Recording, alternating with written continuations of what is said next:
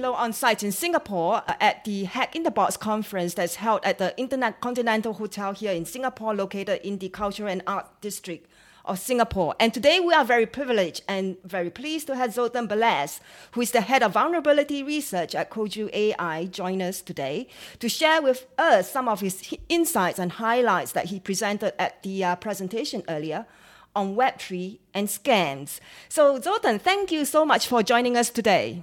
Thank you, Jane, for having me. Thank you. So, um, scams, right? Um, and Web3. So, two keywords in your uh, title of your presentation. So, I thought, you know, before we dive into the scams, let's talk about Web3 and what it means to you, because obviously it means many um, different things to different people. Some people talk about Web3 as a metaverse, some people talk about it as a just, uh, you know, uh, Bitcoin. So, what does Web3 mean to you? Yes, uh, I also wanted to try and find a good definition for Web3, and uh, there are uh, thousands of different definitions, and uh, I did not like any of those, so I came up with my own definition, which is a bit different than the others. Uh, for me, Web3 means that uh, you are interacting with a website. But instead of using passwords or similar logins, you are using something called a wallet software, and this wallet software has some cryptocurrencies like Ethereum or something similar, and then you are interacting with a blockchain as a backend database. For me, that's the definition of Web3 from an end user perspective. Right. So, uh, under in your definition, it will obviously also include NFTs and the metaverse are gaming tokens, uh, of course, DeFi tokens, um, cryptocurrencies. Right. Okay. Now that we got it clear, we go on to scams. And if I may just ask a question, I'm sure which is on the top of many people's minds when they look at NFTs, right? And they look at, you know, for example, Jack Dorsey's um, two point is it two point nine million tw- tweets uh, NFT, and then you have um, uh, Tim Sir, Sir, Sir Tim Berners Lee uh, web code, which he sold as an NFT for about five million, and of course you have the crypto. Punks uh, collection that's what bordering on half a billion, and then you also talked about the Bored Ape Yacht Club, the B A Y C collection, which is also you know bordering on like one one one billion Banksy art collection. You know all these huge amounts of money. So I think a lot of people who are um, more familiar with the uh, traditional monetary valuation that's based on hard physical assets like gold and um, properties, right, would look at these NFTs and think, are, are these, you know, are these scams? Uh, unfortunately, there are a lot of scammy projects right now. And uh, you have to know that uh, some of these prices are inflated, and uh, there are many reasons why some of these prices are inflated. Uh, for example, we know that uh, some celebrities they started to uh, get involved in the NFT project because they already bought some NFTs, so they really wanted to hype it so they can sell it on the top and just make money from it. Um, there's also this uh, very interesting thing that because blockchain is kind of anonymous, not really, but a little bit, uh, you can practically sell your NFT to yourself at any price. Mm. And let's say you get a loan, for example, you don't have any money, you just get a loan and with that loan you can buy an nft and because um, you will receive uh, the uh, price for the nft you can instantly uh, give back the loan. And uh, this is called something flash loan. And this is really interesting that by uh, not having any money, you can move and transfer a lot of money in one single transaction. And if it succeeds, then you can practically sell yourself your NFT for any kind of money. And people will look at your NFTs and think, oh, someone mm. bought this NFT for this terrible amount of dollars. It should worth something. And last but not least, uh, art has been always uh, a very effective way of laundering dirty money, right? And if you combine this uh, with the Web3 world and NFTs, it's a very easy way to say that okay, I have a lot of money I want to clean. How do I do that? Let's buy a cheap NFT, then uh, use my dirty money to buy mm-hmm. this cheap NFT, and then I can prove uh, to whatever governance that government that hey, uh, someone I have no idea who bought my art uh, for this ridiculous amount of money. I paid my taxes. I have clean money. Mm-hmm. There you go. So mm-hmm. these are, I think, the key factors behind the prices mm-hmm. of the NFTs. And also, there's a lot of hype. We will mm-hmm. see which NFT projects will survive or which not. Um, I uh, follow a very great guy on YouTube called CoffeeZilla, and he just recently made um, a list of celebrity NFTs and analyzed uh, how well they really went. And it was like one or uh, one or two projects out of the ten he checked was successful on the long run. All the others they are just going down and mm-hmm. down in value. Mm-hmm. Right. So you did, you talk about you know um, art traditionally has been used as a way to launder money, and that uh, practice kind of carried over into the NFT world, and it makes it seem some of the projects could be, you know, a, a way to carrying on the money laundering um, yes. um, uh, work, and therefore seem, could seem like a scam, right? Okay. You also described how some people could uh, actually sell their own, um, could get a flash loan, right, and then pump up the price of the NFT, and therefore it could also look like a scam.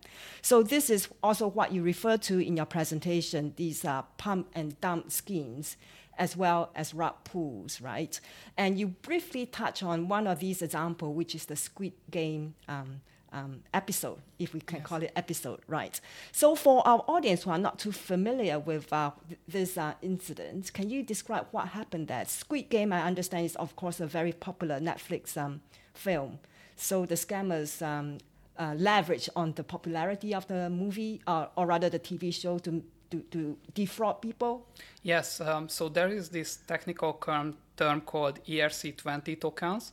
Um, what it practically means that anyone, even you, uh, you can create a new token on the black blockchain easily, like uh, click, click, go and you can have your own tokens and let's say we call it jane token mm-hmm. and uh, when you create this token you can uh, define the name of the token how many tokens there will be uh, what can be the logo of it stuff like that and once you have i don't know 1000 1 million 1 trillion whatever tokens mm-hmm. you can do with these tokens whatever you want in the beginning it has zero value because mm-hmm. it was created out of thin air practically uh, th- there was no investment made behind and uh, what these tokens usually do is that they promise something that if you own a share of this token then you will have access to this or that and uh, most people um, they really mix up cryptocurrencies like Bitcoin or Dogecoin or Ethereum, uh, and they don't see the difference between these cryptocurrencies and these tokens. But there's a huge difference because cryptocurrencies can have value because uh, there's some uh, there's the proof of work or um, well, of uh, course, yeah. proof of stake uh, there's mm-hmm. behind it, and that gives value that it's a currency you can transfer. But for tokens, they don't practically have any value mm-hmm. at the end. And um, so people come up with different stories why you should buy this. And uh, for example, uh, this Squid Game was a very typical rug pull that it has zero value um, because uh, the whole show became popular. I loved the show, I, I really loved it. Um, then they were able to ride this hype and uh, sell it to an awful lot of mm-hmm. people. Uh, then the price went really up and at the top they started to uh, dump the whole project and uh, mm-hmm. they made a lot of profit by selling high mm-hmm. and a lot of people bought at a very high price mm-hmm. but couldn't sell it ever and they mm-hmm. they lost a lot of money so the scammers uh, took the money um, i presume fiat money say in us dollars or in um, so uh, usually they get they receive ethereum uh, mm. in exchange, and then they have to somehow convert the Ethereum to mm-hmm. whatever they want, or they just keep it. It's up to them, but uh, they receive Ethereum in the beginning. Okay, so I think the next question that people will, will ask is how could they possibly disappear? Because if they receive uh, in uh, the tokens in Ethereum, which is presumably you know um, trackable because it's on a blockchain, right? So you can actually track the wallets. So they can't possibly disappear, right? There's a way to freeze their funds. Um, yes and no. So um, actually, this is one of the uh, my new research ideas that uh, I want to investigate the anonymity and privacy of the blockchains. Uh, but uh, blockchains are both anonymous and they are not. Because even though uh, you can track things and uh, sometimes you can uh, link a person um, to a wallet address sometimes you can't. And uh, there's also this very interesting story called tornado cash which is uh, practically a smart contract living on the blockchain. And people can use this smart contract to launder money so what happens is that a lot of people put uh, Ethereums into this money launderer machine. A tumbler, is it? Yes, is that what exactly. you mean? Okay. And uh, after a while, they are getting it back piece by piece, and it's uh, sometimes it's hard to track that this money went to this someone because there are so many transactions right, okay. running inside. And I don't know whether the guys or gals behind the Squid Game uh, attack, they use this Tumbler service or not. But uh, if they didn't, then they are kind of stupid. Right. So the fact that they can't be uh, traced uh, to date means that they probably did use it. Then is a fair assumption. Say that again. The the possibility that uh, that they are not tracked to date yet means that they actually use the, the, the, the Tumbler service. Yeah, or they just did not cash out. Maybe it's Oh, still right. sitting on a wallet. We don't. I don't know. I, I Right, did not investigate that Th- one. That's interesting. Right. Okay. So um so like okay so let's carry on this uh, Squid Game example, right? Um, so what the scammers or the fraudsters do is they prey on people's uh, emotions. In this case, uh, people's fear of missing out because, right? So because all these tokens are, you know, there's a lot. People see a lot of possible investment opportunities because the technology is so new. There's a lot of, as you say earlier, hype and promises, right? So th- it's something that the scammers and the fraudsters prey on, and it seems that this uh, again is an old-fashioned sort of um, uh, uh, investment scam technique, isn't it? So when we talk about Web three, we are still really talking uh, in terms of scamming techniques. It's still quite old-fashioned. There's no new sort of ways of scamming people in Web three, is there? Uh, it's both old and new, I would say. Um, talking about fear of missing out, FOMO, uh, I really love it that, for example, if you look at the official logo for the Bored Ape Yacht Club Hmm. and uh, the background, they have FOMO written on it. Oh, do actually. they? Yeah, Right, and, uh, okay. I, I- just love, love this uh, one. And uh, yeah, it's, it's always about uh, people, they don't want to miss out the next big thing. And uh, they are a bit greedy as well, I have to say so. On both sides, the investors and also the scammer side. Yes. Right. Yes, but uh, usually the scammers win right. Okay. in these cases. Yes. So the emotions are the old. It's just a new interface. They are stealing our money. Um, I also want to touch on uh, DeFi, which is decentralized finance, which you didn't really, I think, uh, speak a lot about in your presentation. But there's a, quite a lot of scams and frauds going on in that space as well. Like flash loans was one example that you talked about as a way to um, to scam the NFTs.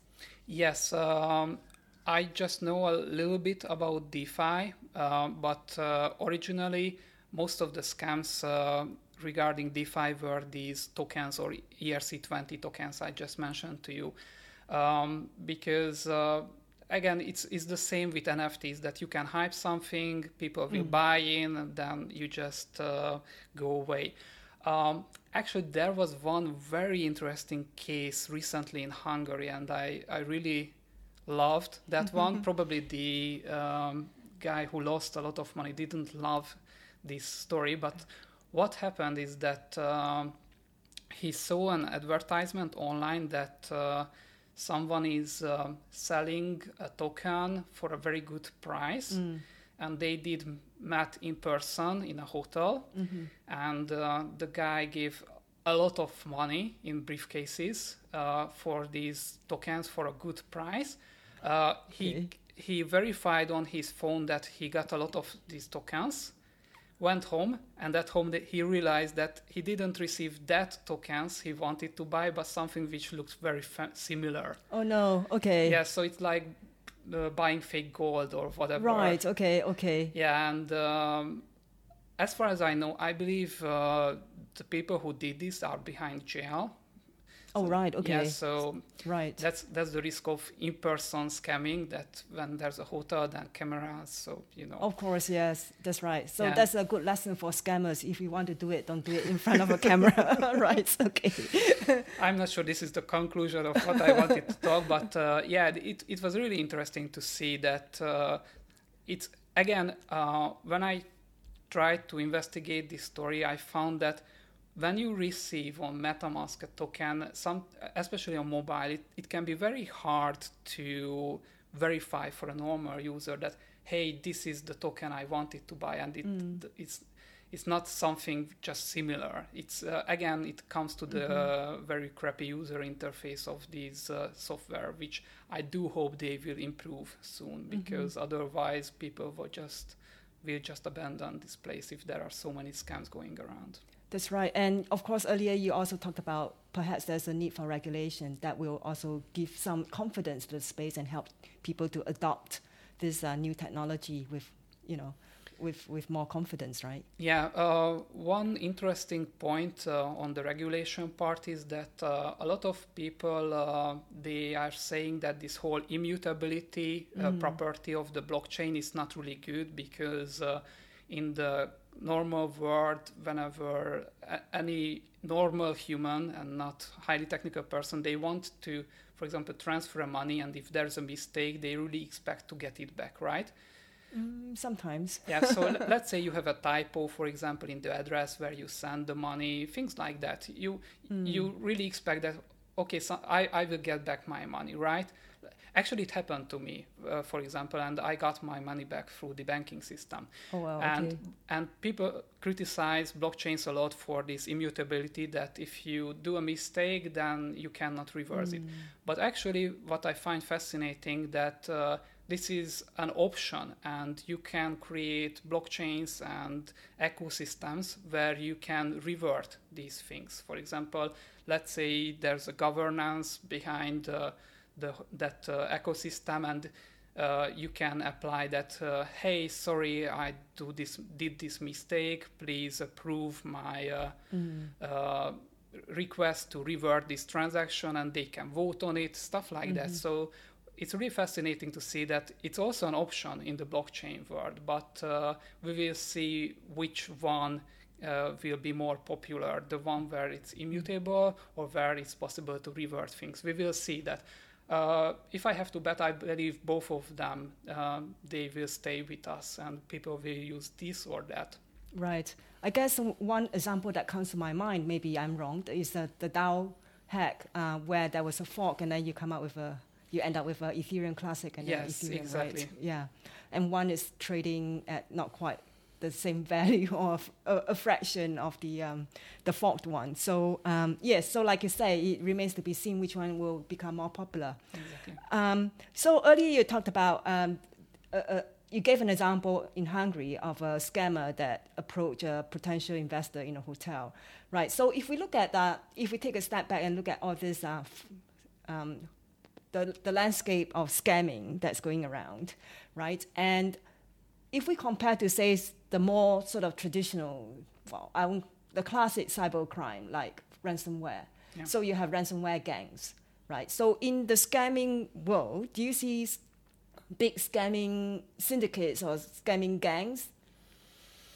Uh, uh, it's it's a pretty new word, and uh, there are not a lot of news about uh, people who are uh, in jail for these scams. Um, I believe if you want to operate a ransomware scheme, you need a lot more people to be in a group. Like uh, as f- I might be wrong on this, but for example, this Conti ransomware group, they were like 80 people or something like that working on one ransomware.